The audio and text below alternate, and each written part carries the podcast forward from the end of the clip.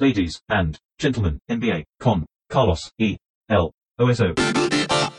Y señores, bienvenidos a otra edición de este podcast sobre la NBA que suelo compartir con el oso Martín Osimani. ¿Cómo estás, oso? Bárbaro. Vamos a hablar en realidad de, de un problema central, de una crisis central que es casi para nuestros intrusos en la NBA, que es el drama generado eh, adentro de los Golden State Warriors, cuya burbuja de fantasía optimista y luminosidad parece haberse roto en estas últimas dos semanas y que terminó con una disputa entre Kevin Durant y Draymond Green a la vista de todos, para posteriormente pasar a, otra disputa adentro del vestuario entre ellos dos, ya la siguieron. Son de los tipos que parece que la podrían seguir durante dos o tres días.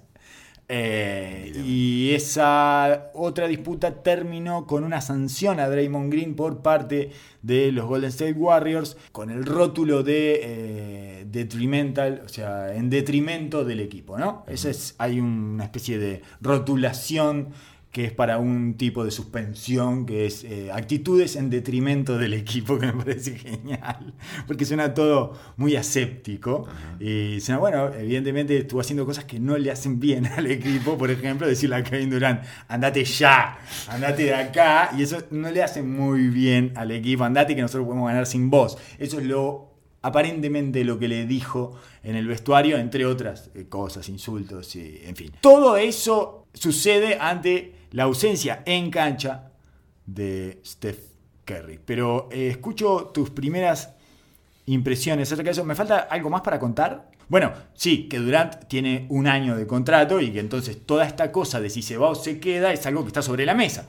Por lo tanto, no es ingenua. Sí, no es ingenuo, no es casual eso que tira eh, Draymond Green sobre la mesa. Casi nada de lo que dice Draymond Green es ingenuo y casual. Todo está pasado por un tamiz de veneno que tiene él adentro. Él tiene como un caldo de veneno ahí en permanente cocción y cada tanto saca sus dardos envenenados y las, las, pega en la frente, porque si hay algo que tiene el gordo es que es excelente en eso. No me olvido más de la vez que le dijo a Paul Pierce, que Paul Pierce estaba en el banco de suplentes de ya no me acuerdo qué equipo, los Clippers. Sí, creo que sí. Y... O, de, o, de, Brooklyn, no, no me acuerdo. No, no, de los Clippers, de los Clippers. Sí, y le dijo, le dijo, ¿qué?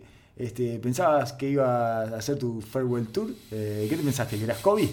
Le dijo, se estaban tirando trash talk de la cancha al banco, no sé qué le había dicho Paul Pierce. Y él le dijo, ¿qué te pensaste? ¿Que eras Kobe? ¿No viste que no te aplaude nadie en ningún lado? Duro, gordo. Durísimo.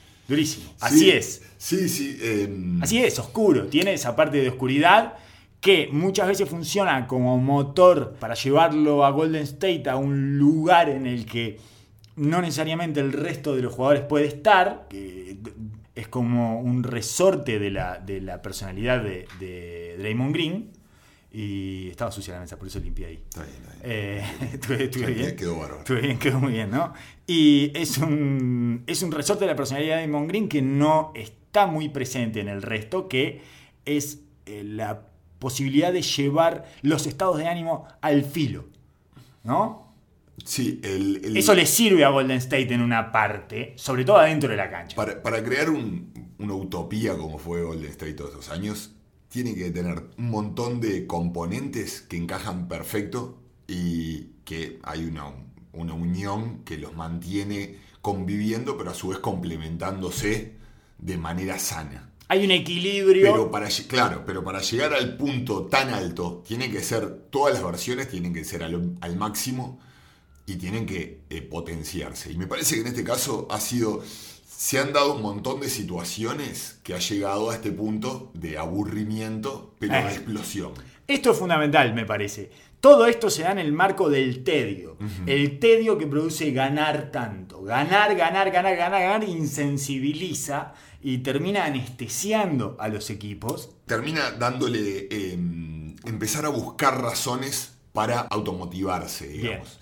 Pero a su vez también, a veces nosotros lo damos por sentado por lo aburrido que es, pero no dejan de haber ganado sin parar durante mucho tiempo y los egos crecen. Las decisiones crecen, las personalidades crecen.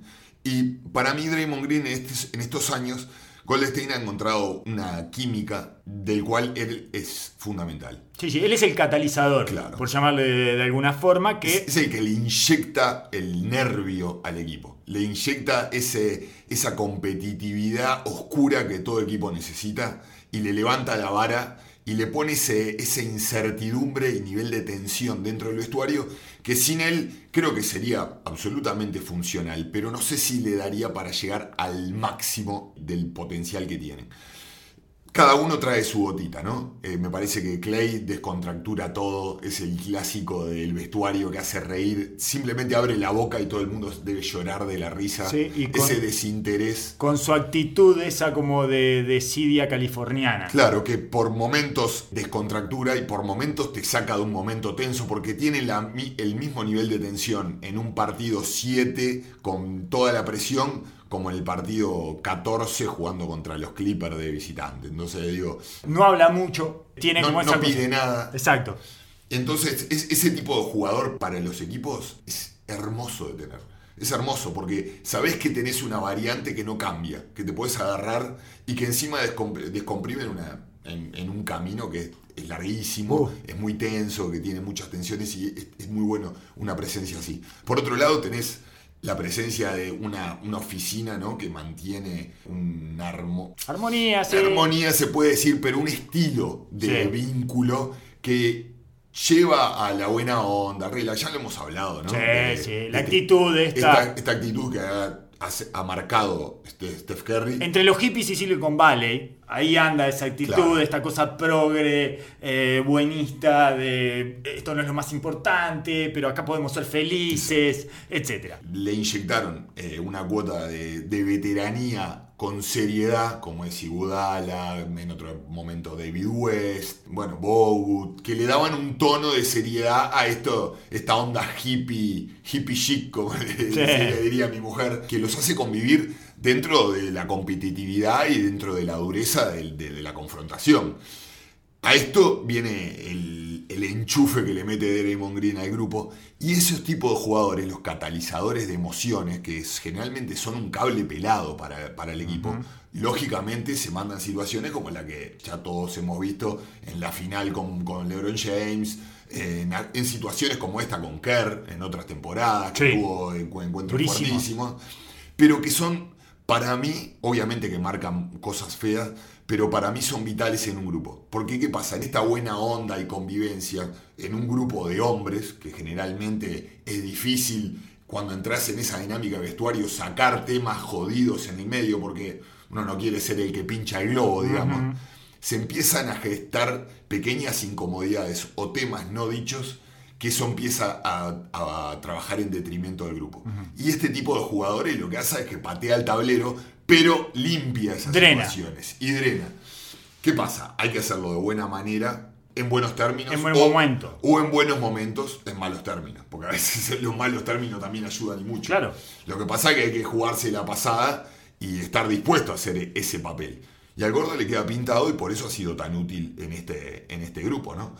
Y me parece que en esta situación él atacó un tema de que es.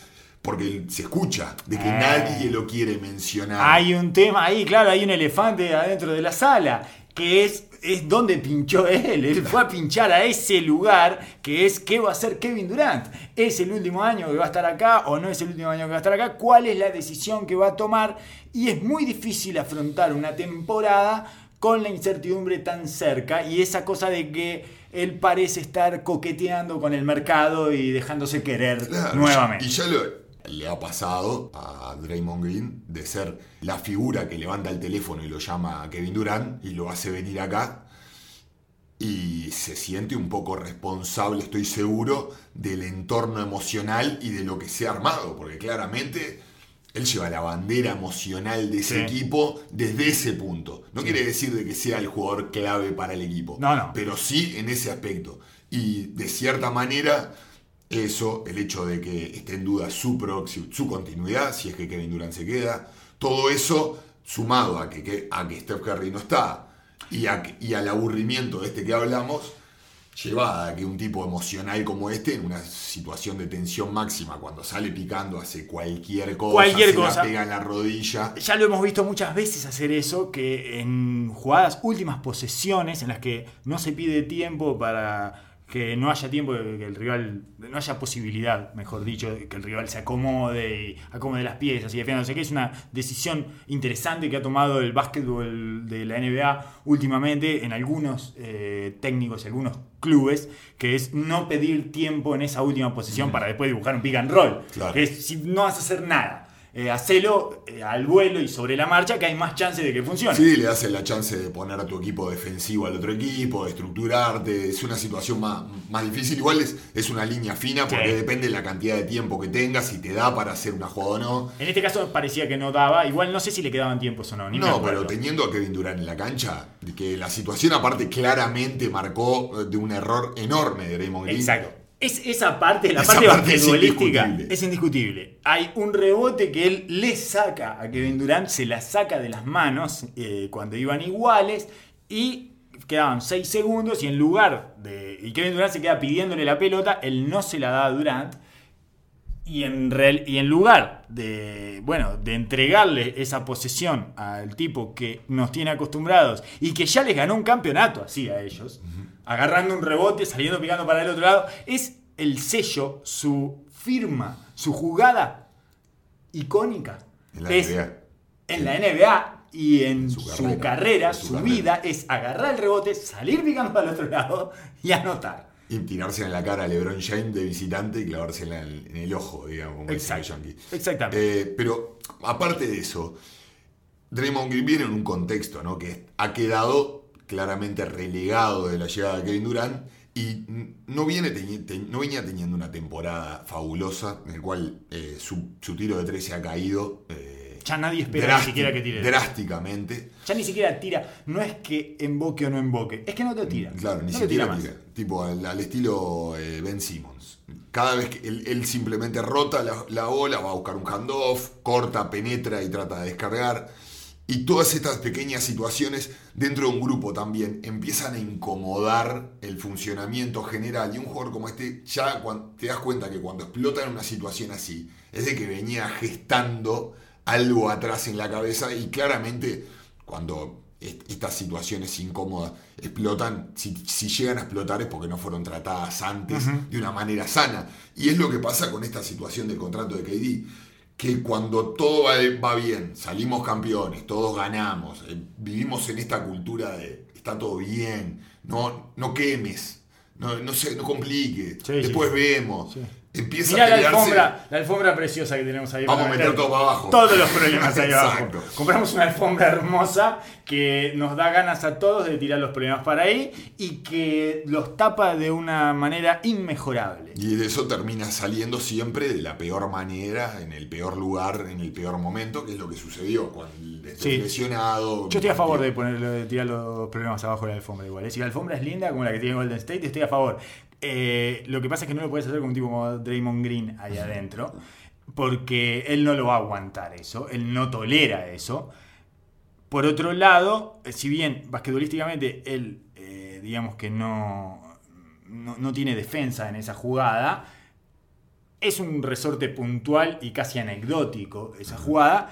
Y además de meter el dedo en la llaga con el futuro de KD, mete el dedo en la llaga con el pasado y el presente de KD. O sea, le revuelve la herida a Kevin Durant, que es, nosotros ahora necesitamos. Nosotros ya habíamos salido campeones.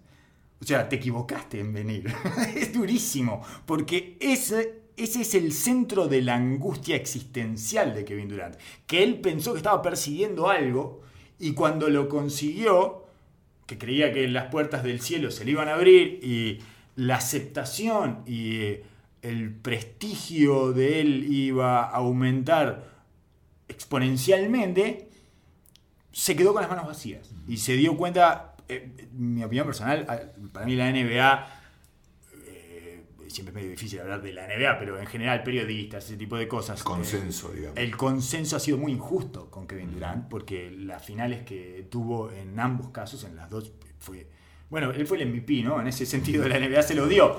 Pero después todo el, ah, todo el aparataje eh, y el ruido mediático y de los general managers y no sé qué, etcétera, eh, no han sido lo suficientemente explícitos en su rendición ante Kevin Durant. Digamos, todos deberían arrodillar y decirle, está bien señor, usted estaba hecho para esta situación y ha demostrado que eh, es un tipo especial en la historia de este deporte. Claro, y esto es lo que hablamos de lo, lo que te trataba de decir de los egos, de que es verdad de que Golden State tenía toda una realidad armada antes de llegar a Durant, pero para poder ganarle a LeBron James necesitabas un Kevin Durant.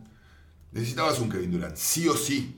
Y esto es, es- Ahí está ahí está el, el- el grave, el gran tema que ahora inclusive yo estoy viendo, de que están hablando de que empezó otra vez la teoría de lo fundamental que es Steph Curry en Golden State y que sin Steph Curry Golden State no puede jugar y es un equipo mediocre. Que es verdad, Steph Curry creo que es el, la es- piedra fundamental en el funcionamiento general de todo. Es Golden State. De Golden State, perfecto. Él generó... Sin él no es Golden State, es otra cosa, no el Golden State que nosotros conocemos, digamos. Claro. Él es esa franquicia, es la piedra filosofal de esa franquicia y él es el que hace girar los planetas y es el que justamente permite que eh, el gordo Green no queme todo, que Kevin Durant no se quiera ir a las dos semanas, porque todo esto, volvemos al inicio, se da sin Kerry en cancha. Eh, te interrumpí, te estoy sacando del tema. capaz, No, no, no, está bien, no, sí, que este, el, el hecho de que esto que estás diciendo, de que Curry es el que permite que todo suceda con su, su manera de jugar, su manera de ser, eh, Su liderazgo. Lo, lo que genera, sí, simplemente compararse dentro de la cancha. El pequeño Tim Duncan, le dice Steve Kerr. Exacto, está perfecto, es una excelente comparación. Claro. Pero a su vez, para dar, un, dar el último escalón, fue necesario Kevin Durant, y eso no lo puede negar nadie. Esa pantalla eh, no lo sabremos nunca porque es una es contrafáctico. Pero la sensación que había después de esa final que LeBron James eh, le da vuelta con Cleveland, la sensación que quedó es que no la pasaban más esa pantalla. Es que necesitaban a alguien, che, me pasás esta. Necesitaban que viniera Durant para retomar. Se había roto algo ahí que no iban a poder recuperar Sí, fue una situación muy rara. Así como el año anterior, eh, creo que ganaron el título. Lebr- eh, LeBron estaba sin Kyrie, sin Kevin Love. Igual los apretaron, los apretaron de sobremanera. Ya el segundo año venían de batir el récord, pero con Curry lesionado.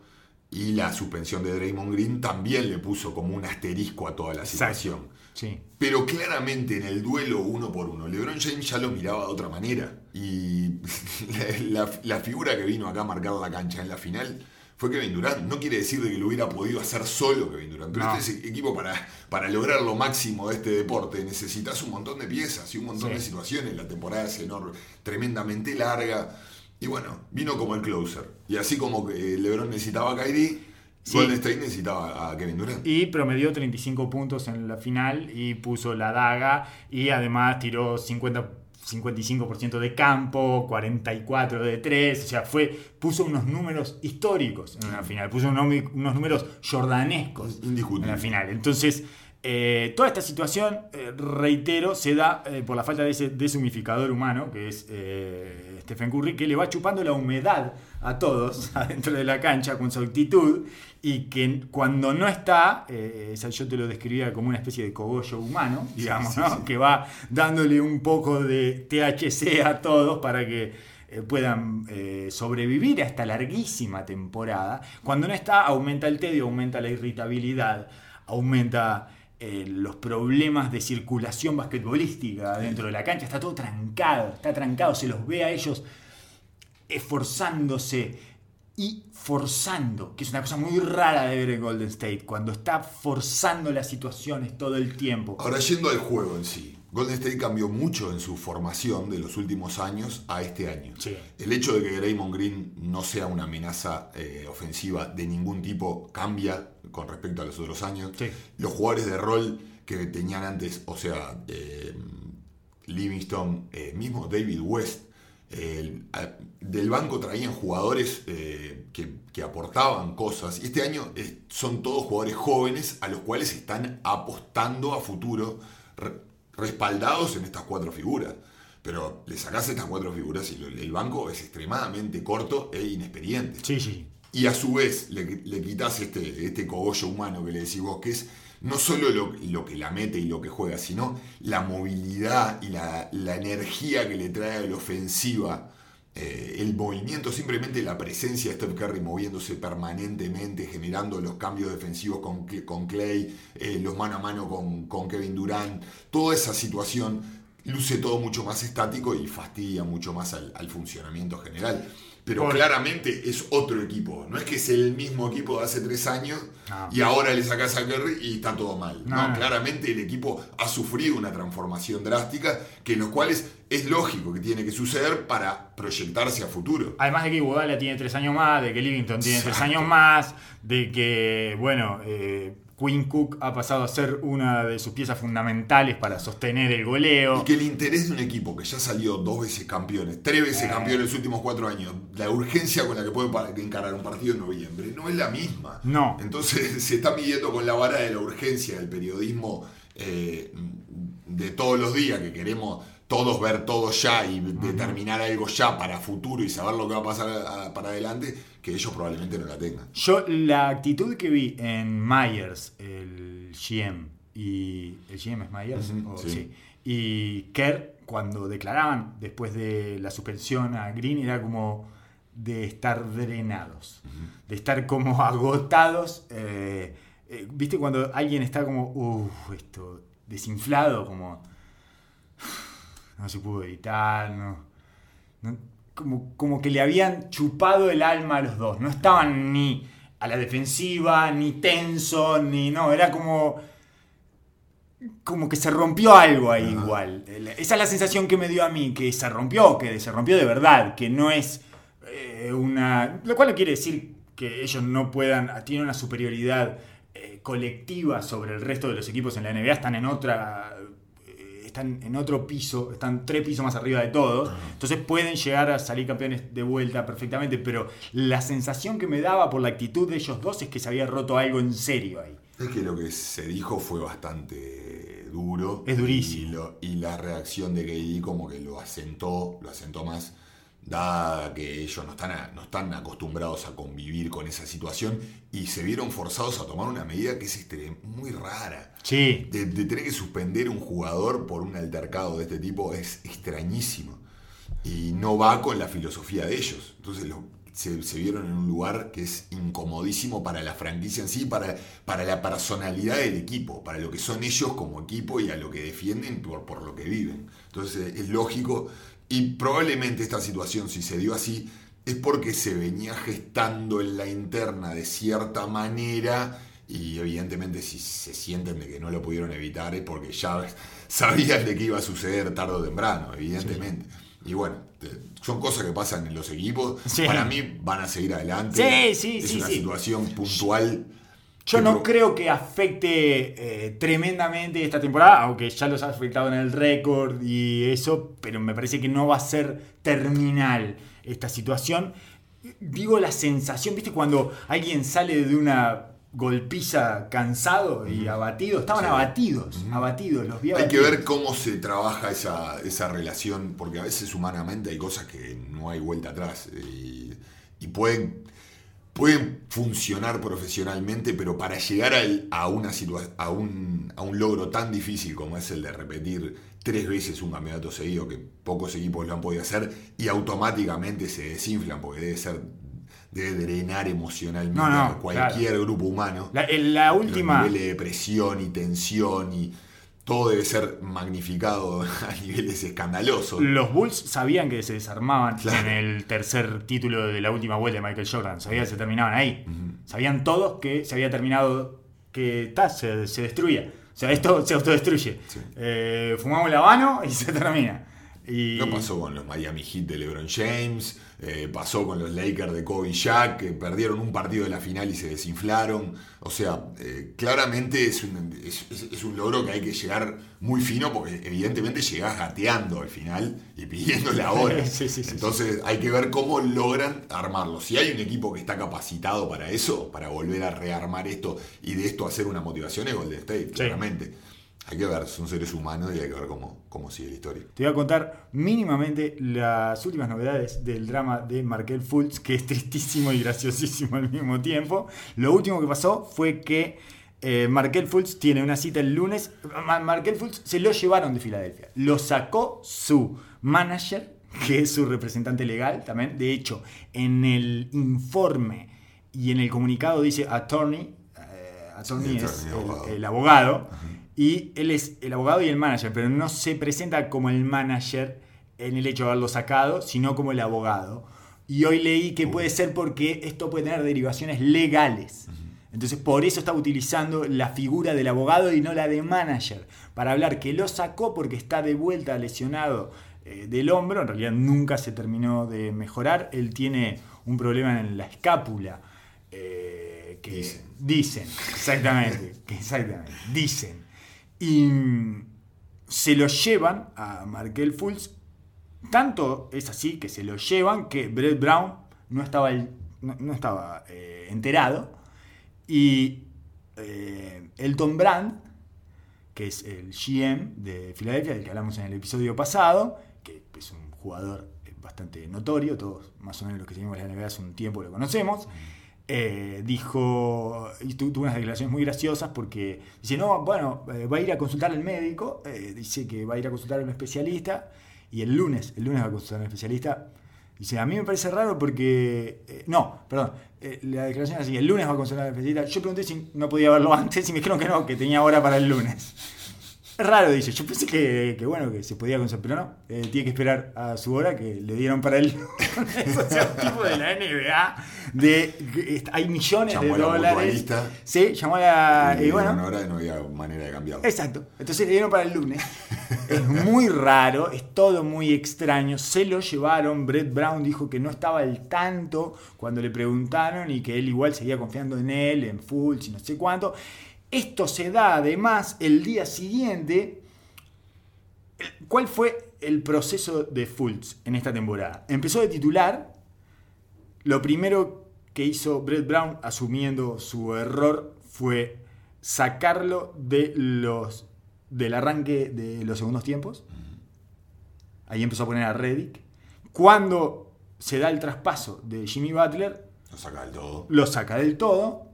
Vuelve. Pero no lo, saca, no lo saca de la rotación, lo saca de la titularidad.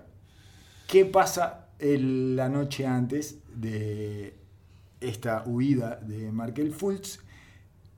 Lo que sucede es que. ¿Quién había ca- caído de la rotación? Y McConnell. McConnell estaba completamente fuera de la rotación. Bueno, iban perdiendo por 15 puntos, ahora no me acuerdo con quién.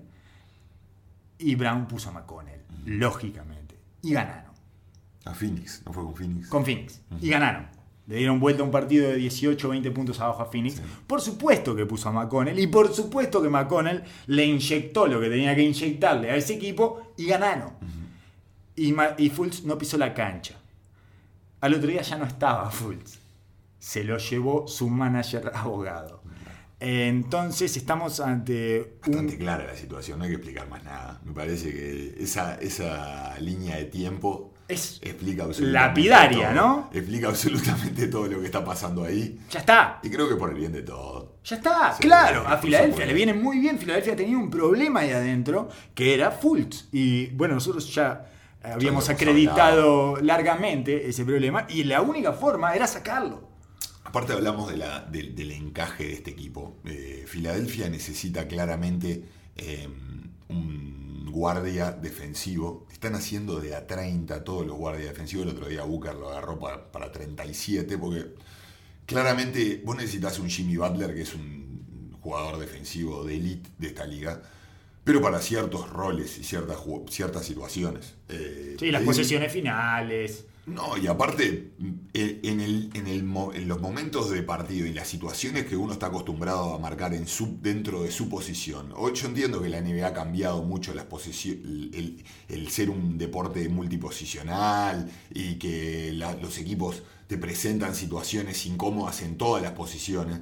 Pero eh, exigir al marcar un base de todo el partido Claro. tiene sus cosas. Por eso, Tiene sus no es lo mismo poner a Jimmy Butler sobre el base los últimos cuatro minutos en el clutch que tenerlo todo el partido recibiendo las cortinas. Pasando por la arriba de las cordinas, exactamente. Y, y los cambios de ritmo, la velocidad, el tener que presionar un poco más arriba, el no poder eh, estar, estar en el contacto físico, porque es, un- es mucho más de pierna, mucho, más, mucho menos físico el, el tipo de defensa que se necesita. Y cómo eso te va generando una gotera interna mental. Porque si te anotan todo el tiempo y vos ves que te están llenando la canasta y viene uno y te llena la canasta, y viene otro base y te llena la canasta de vuelta, en algún punto tiene que empezar a. Pero por supuesto, los jugadores, que, agujerearte. los, los- los jugadores que, están, que armaron su, su manera de ser y de jugar basada en la autoestima generada en la defensa, que es claramente como Jimmy Butler, que igual el otro día con Charlotte demostró que está hecho de fierro porque se comió 60 puntos en la trompa, igual vino y agarró la última y se la metió en la trompa de Kemba Walker. Te das cuenta que no lo mueve nada Jimmy Butler.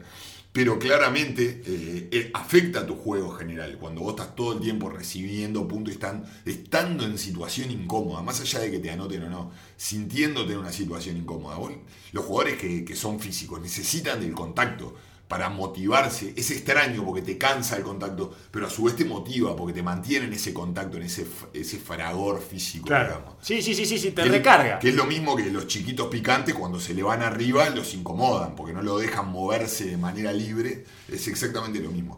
Y para mí, el, el hecho de, de meter a TJ McConnell eh, es temporal, pero les va, les va a aliviar un montón de cosas, porque los va a reacomodar en sus lugares.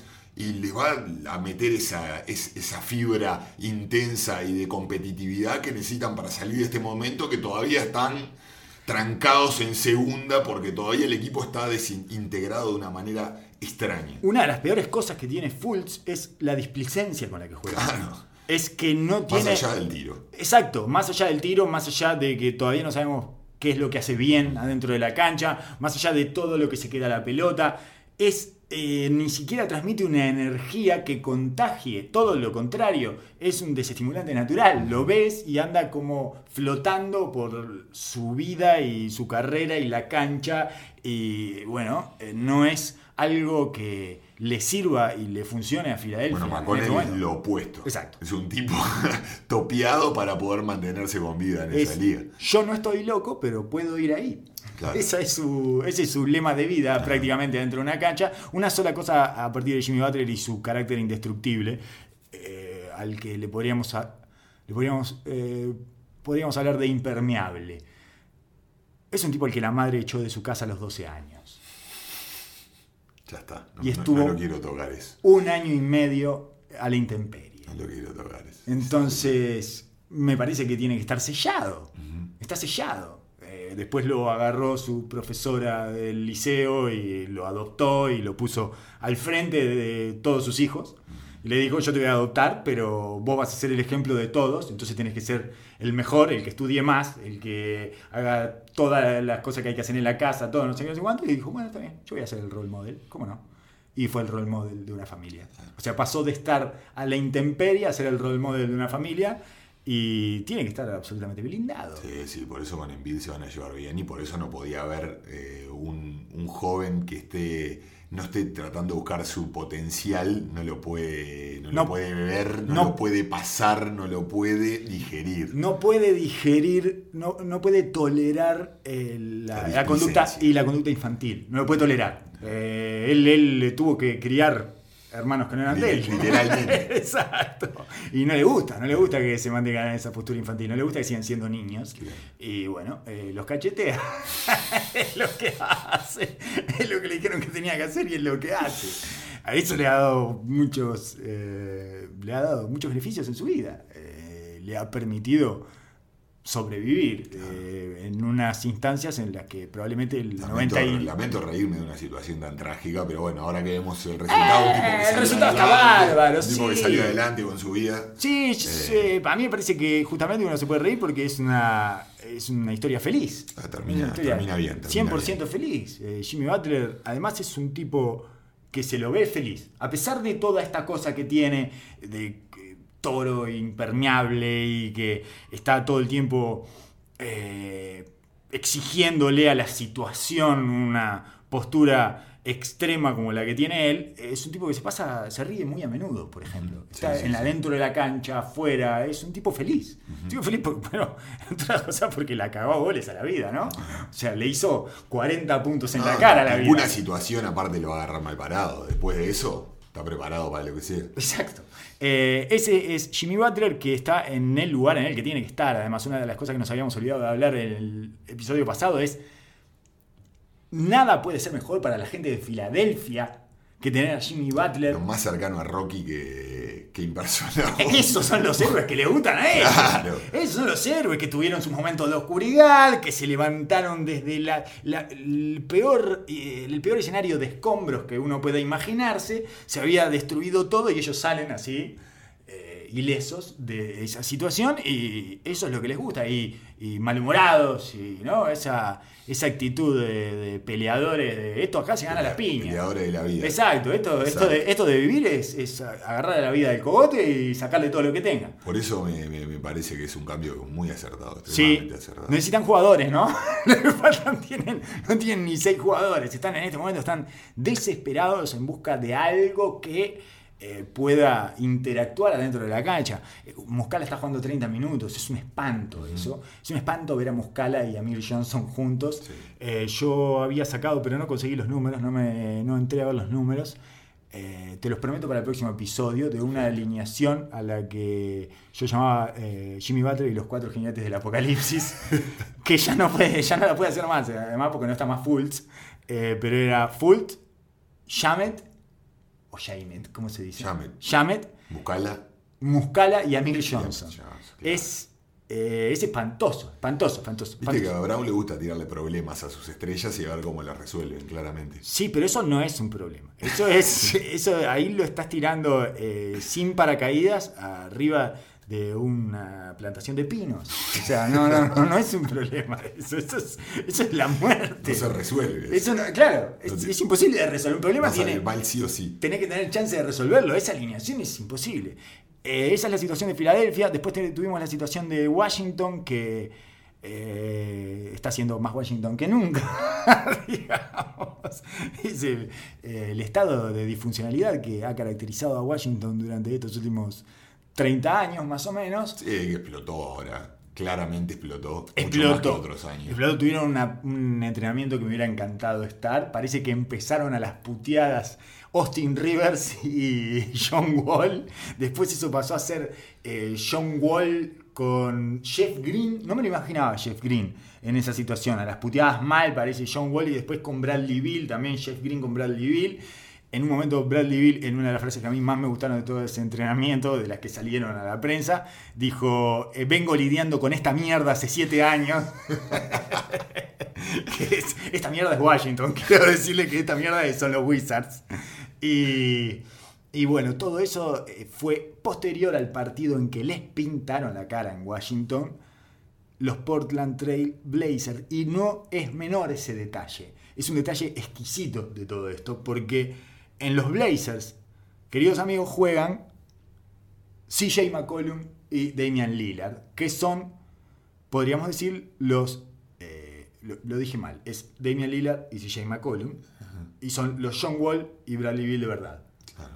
Eh, todo lo que tendrían que haber hecho John Wall y Bradley Bill y no hicieron, y que ellos se creían que tenían, pero no han podido demostrar que lo tienen, es lo que han hecho Damian Lillard y CJ McCollum, que es ser trabajadores serios del día a día y cada vez que reciben una piña levantarse y entrenar el doble. Claro. Eso es... Eh, y, lo- y- y- y un poco mirarse en lo que podían haber sido, digamos que es el, el- Estamos el hablando de dos síntoma que se los está que los está persiguiendo ahora claramente. El, el hecho de que se vieron de que ya está, no, no pueden subir más la colina, están en la bajada, y toda esta expectativa a la cual persiguieron y que podían llegar a ser y querían auto, meterse con autobombo en la prensa, eh, esa, esa mentira que tenían de que eran el, el backcourt del este más potente. Muy repetido por ellos. Claro, tratando de autoconvencerse, ¿no?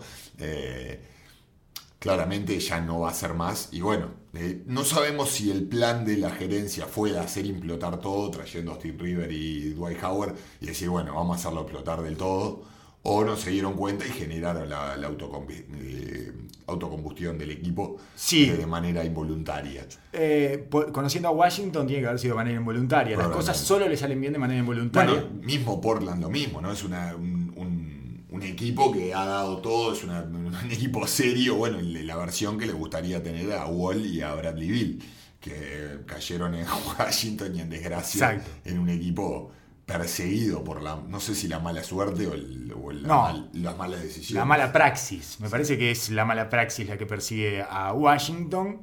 Y sí, llevaron a Dwight el demoledor Howard, que no deja franquicia en pie. Franquicia por la que pasa, franquicia que refunda.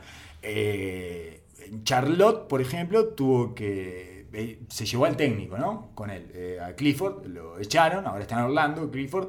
De hecho, los Magic compiten porque Clifford te pone a competir. Sí, claro que sí. Es un técnico serio, un poco aburridote, que te ordena, seca. ordena, organiza. No más de tres años. Después del tercer año te seca. Te seca porque no tiene la creatividad como para mantener eh, seducidos a sus jugadores. Eh, mantener el encanto que necesita un técnico con un plantel con el que se vuelve a ver las caras todos los años. Y claramente tampoco mm, eh, están mercados que tienten a generar una regeneración de los planteles. O sea, son mercados cortos que tienen poca influencia en la agencia libre. Que a- le pasa el problema de un, un técnico que genera eso. En un equipo limitado los ordena, los deja en mitad de tabla o eh, overachieving, llegando a un octavo puesto de playoff, pero tampoco tiene, no consigue nadie en agencia libre y no sacan jugar del draft que te condena a quedar en ese fatídico eh, medio puesto de la NBA que no llega, no salís ni para atrás ni para adelante. Exacto. Así que es, es su propio, es su propio veneno, digamos, ¿no? Sí, eh, exacto. Su virtud es lo que lo destruye. Exacto, Es, exacto. es horrible, pero funciona así. Ese tipo de coaches como Clifford, que por supuesto, otra de las franquicias más disfuncionales de la historia de la NBA, que son los Orlando Magic, eh, salvo cuando tuvieron a Shaquille O'Neal y ese año mágico de Howard y Torkoglu. Eh, bueno, están en ese camino ahora, en el camino de, la, de asentarse y solidificarse en la mediocridad, que no está mal, salvo que eh, pretendas otra cosa, Claro. digamos, salvo que tengas otras aspiraciones. No, te digo, el gran problema de Orlando ha sido que le han errado al- con el draft de manera consistente. Ese es el gran pecado que ha tenido Orlando, aparte de las malas decisiones. Tiene otro, de Howard. claro, tiene otro posterior. ¿eh? No solo le erran en el draft, sino que después le erran en los jugadores que se deshacen y con los que deciden quedarse. Eh, largaron a Tobias Harris gratis, por ejemplo, y es más que todo lo que tienen ahí adentro. Eh, hace muy poco estuvieron a punto de hacer lo mismo con eh, Vucevic y está demostrando ser más que todo lo que tienen ahí en este momento, de ser lo mejor que tienen, pero estuvieron sí. a punto de largarlo por nada. Y ahora veremos. En este momento eh, está mostrando algunas cosas Vucevic que, que lo hacen un jugador válido y que quizás tenga algún Ofensivamente eh, está mostrando, eh, bueno, ya mostraba grandes cualidades ofensivas, su gran problema era defensivo, y ahora con un sistema que ordena jugadores bastante más atléticos, eh, este Jonathan Isaac que le pusieron al lado es un tipo extremadamente móvil Sí. y muy buen defensa. Eh, Se ve muy la- bien La versatilidad de Aaron Gordon también ha dado un pasito adelante y eso lo cuida un poquito más. Y ofensivamente está tremendo. Ha dado un paso, creo que está tirando 43 o 44 en triples. Eh, Es el mejor grande tirador de tres, está tirando mejor que Embiid, por y el ejemplo. poste bajo siempre lo tuvo, el, el, el manejo en el codo de la pelota, ya sea pasando o distribuyendo, extremadamente inteligente jugando ofensivamente. Balcánico. Es- claro, eso le ha dado un plus, pero está, tienen a DJ Augustin de base, están totalmente Y- topeados. Y DJ Augustin de base como si fuera Kerry, porque sale DJ Augustin y no hay Bueno, nada. La oscuridad. No hay nada ahí atrás. O sea que no solo tiene a DJ Augustin de base, sino que tiene a DJ Augustin como si fuera el mejor base de la NBA. Claro. Digamos, para ellos es el mejor base de la NBA. Sale y se hunden en la nada. Eh, esos son los Orlando Magic, eh, por los cuales pasamos rápidamente. Después de ese desastre que sucedió en Washington, dieron vuelta un partido increíble contra los Clippers que, bueno, tienen momentos de eh, displicencia angelina. Me parece que es una displicencia californiana que les viene, esa cosa muy Lou Williams, ¿no? Claro, como cosa. decía Y Calinari también. García, de lo sublime a lo ridículo en un momento. Es, son- es- es el problema que tienen los equipos que se juegan constantemente a sacar foul. Que si no te dan los foul, en el momento que se pone picante el juego, que se, se tragan el, el silbato, empieza a ser papelonesco. Porque no solo queda feo ofensivamente, sino que producís ataques rápido como loco del otro lado, porque son situaciones que de repente se tira contra, se tira contra tres buscando ese foul, y si no, si no le cobran el foul, no solo es una pérdida, sino que es una pérdida viva para Claro. el otro lado, es un tiro que rebota en la tabla y no toca nada. Porque se ve muy mal. Es, es hundida automática del otro lado. Muy mal. Y es lo que tiene. Tienen tres, cuatro jugadores que viven en la línea que cuando funciona te trancan el partido. Lou, Lou Williams, Galinari, eh, bueno, Tobias Sí, Harris. mismo, mismo Sí, sí, sí, tira verdad. 7, 8 libros por partido. Sí, sí, sí. Y bueno, eh, la verdad que igual es un equipo que está, Está bárbaro. en un gran momento. Está y, bárbaro. y que siempre hablamos que compite, que compite. Tienen 10 jugadores que compite, que tiene hambre, que no podés... eh, que debe ser difícil hacer un game plan desde el punto de vista de cómo cortás esa circulación, porque son todos jugadores competentes, sobre todo defensivamente, que mantienen un tono partido a partido, y en la temporada regular eso te come las patas, ¿no? porque si vos tenés un equipo que compite en la temporada regular, te llevas determinada cantidad de partidos solo a ponerle ganas y patas defensiva y ánimo, eh, ya, Sí. te- ya te- ya pones la vara bastante alta. Doc Rivers es un técnico que le gusta muchísimo ganar y que odia perder y eso también influye. Y la noche de Los Ángeles ayuda un poquito también a eso, ¿no? Porque todos se marcan en la agenda la noche de Los Ángeles. Y más ahora que se van a jugar el tiro con LeBron James, entonces vamos a descansar con los Clippers, ¿o no? Sí, sí, sí, sí, sí. Vamos sí. ese Eso- que el de, los Lakers van todos, van Claro. a Celebrity, está la tele, Claro. Vamos a cuidarnos para ese. Totalmente. Eh, te saqué un poco del tema de Charlotte, pero me gustaría volver porque le tenemos que dar el cinturón de super enano a Kemba Walker. Que, bueno, lo había, había quedado vacante durante una temporada. El último que lo había lucido era Isaiah Thomas, que es esta situación en la que hay un enano que los domina a todos a niveles inconcebibles y que genera, eh, bueno, la leyenda, lo que dice el cinturón es dásela al enano, que es un grito célebre de Espasandín para lograr nuestra medalla de bronce en los Panamericanos. ¿De qué año, Oso? 2007. De 2007. Sí. De 2007, esa medalla en la que se le descontaron, una selección en la que vos participabas, en la que eras el base titular, de hecho, eh, le descontaron, ¿cuánto? Sí, 19 bueno, sí, puntos. 20 puntos. Argentina. 20 puntos, sí, Argentina Sí, en el segundo tiempo. Literalmente dándosela al enano. Exacto, con ese grito desesperado del técnico, que en ese momento era Spazandín, que es ¡Dásela al enano! Sí, que el enano, el enano estaba en ese momento de, de- al estilo Isaiah Thomas. Que Exacto. se empoderan del, del último cuarto, se adueñan del partido, entra el otro equipo en una psicosis total, tratando de detener. Algo que además Algo pensaron que no les iba a generar un problema. Claro, claro. Es, y que no saben, no tenían, en el caso de Leonardo Martínez, además no tenían escauteado y que lo sorprendió y que al principio no se lo tomaron en serio. Esto no va a ser un problema, esto lo vamos a solucionar y que cuando te lo empezás a tomar en serio ya tenés un mal humor espantoso, porque además, bueno, todos estos enanos son tremendamente bichos, obviamente, Sí. porque así es como han podido sobrevivir adentro de una cancha de competidores natos. Que te sacan de quicio, que te ponen mal humor, que generan Sí, técnicos, sí. gente que patea pelotas. Si no lo conoces, claramente te, te- te puede llegar a dominar el cerebro. Sí. Pero sobre todo, el- en, la, en la. Un saludo al enano, ¿no? Sí. En caso que escuche, muy, Que es un muy querido por todos. Sí, todos adoramos al enano Martínez. Claro, y, y después, eh, en este caso de Kemba Walker, se le agrega una situación que no, que no tenía, por ejemplo, Isaiah Thomas, el, el- el último super enano que se empoderó, que es eh, un- un- una capacidad eh, explosiva que es poco vista en la NBA. Tiene la capacidad para sacar un espacio, más allá de que Isaiah Thomas lo hacía mucho con el contacto, con el poderío físico, que muy similar a lo que volvíamos a hablar del enano Martín en su mejor, Claro. en su mejor momento, Exacto. sacaba millonada de fouls. Se mete adentro. línea. Se mete mucho adentro del, grande, o el defensa, son todos grandes al lado de él.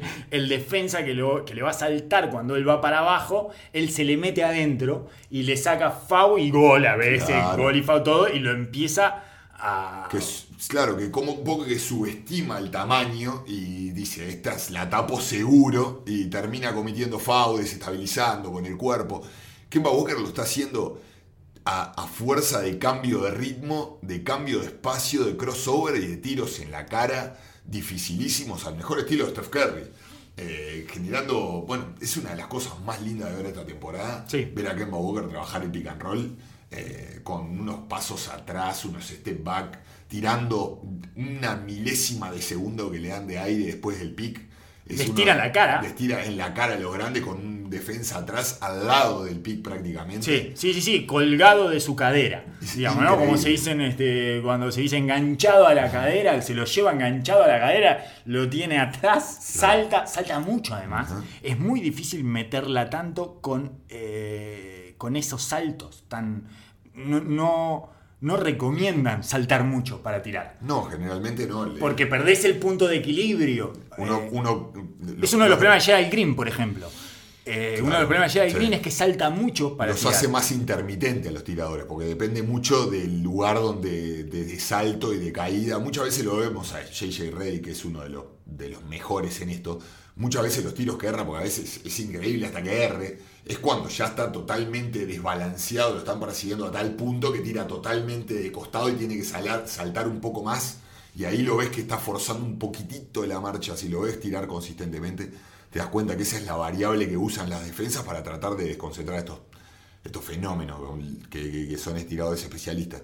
Pero más allá de eso, eh, él lo está haciendo en un equipo que no tiene prácticamente talento alrededor del ofensivo, que a Isaiah Thomas lo hacía en un buen equipo. Sí, sí, sí, sí. en un y- equipo con armas. Totalmente, y que además lo sostenía atrás. eh, Claro.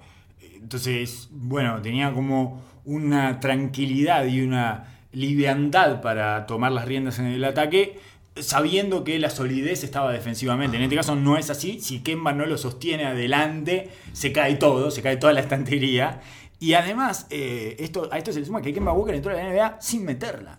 No la metía cuando entró a la NBA. Lo que ha progresado temporada a temporada este tipo es una cosa de locos. Es un enfermo mental que no ha parado de superarse a sí mismo y que ha excedido las expectativas largamente de lo que podía ser. Era un tipo que dominaba mucho a nivel universitario, pero que como todos estos tipos que dominan mucho a nivel universitario y son más bien petizos, lo que se pensaba era este es su tope.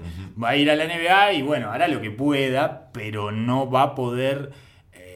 Siempre, siempre quedaba la sensación esa de que era el petizo hombre que lo, lo- los pasaba por arriba. de formativas, el que es un hombre en formativas Exacto, y te exacto. gana los partidos formativas, pero después cuando todos dan el salto. Cuando que todos sean hombres, este no, no va a poder. Y, Y- te- y- y traía el, el estigma ese del base neoyorquino, que es el, el base competidor, que se crió en la calle, que generalmente tienen un manejo asesino, pero que nunca la meten. Mm, Stefan Marbury. Lauri eh, de Nueva York o es de Filadelfia. no, Lauri de Filadelfia. De Filadelfia. Pero un eh, Sebastián Telfer, ¿te Sí, acordás? claro, de- cómo no. ese- este tipo de base de que es- lo pirás y bueno, Lance Stephenson, que se endulzan con su propio juego y compiten, y, pero ya bordean lo macaco y ya le, se- le gusta mucho más hacer que pirar a la, a la tribuna, hacer, hacerlos enloquecerse, y meter un crossover y que todo el mundo se enloquezca. Se criaron en los, eh, en los playgrounds, Los playgrounds, además, exacto. escuchando la multitud vivarlos Ajá. y jugando ese, ese tipo de juego en el que necesitan, eh, bueno, golpes de efecto permanentes, ¿no? No solo anotar, donde la eficiencia no es uno de los requisitos, sino eh, la espectacularidad y el golpe de efecto, el fatality, ¿no? El, el meterle la daga al otro. uno a uno. Son todas dagas, to- son todas dagas y e intentos de dejar en ridículo al tipo que está enfrente tuyo. Bueno, Kemba Walker lo, así jugaba en la universidad. eh, de hecho, es histórico el, el- el doble que mete para ganar el, el torneo del Big East, que mete un step back que lo deja tirado al defensa de la Universidad de Pitt, la mete en la hora en el Madison, a un jugador de Nueva York, en la casa de él, o sea, en la meca. Para un jugador universitario creo que es tocar el techo con las manos. Le gana a Butler la final universitaria de esa misma manera, sin poder controlarlo, el equipo de Brandon Hayward, de, Claro. de Gordon Hayward, Sí, perdón, y de Hayward, Brad Stevens. Brad Stevens, el director, el coach de los Boston, Claro. de los Boston Celtics. Pero después entra a la NBA a, a Charlotte y se come, creo que la peor temporada histórica de la NBA, creo que ganan siete partidos. Y bueno, y a partir de ahí creo que fue un poco dejado de lado por, por esto mismo, porque se pensaba de que el techo lo iba a superar claramente. Y bueno, No. esto que está sucediendo es extremadamente grato para todo el mundo, porque Sí. un tipo así. Sí, eh, sí, sí. Es es un genial. peleador. Claro. Está en la etapa de super enano y aprovechenla, mírenlo. Mírenlo porque son espectáculos insólitos de, para toda la familia. Claro. Toda la familia le gusta. Porque Y si hay sí. algo que le gusta al espectador casual de básquetbol es ver un enano dominando a todo Sí, ese mundo prohibido para enanos. Exacto. Les encanta. No, y si no, si les aburre mucho un partido de Charlotte, esperen el último cuarto, que seguro es, es ahí. Sí.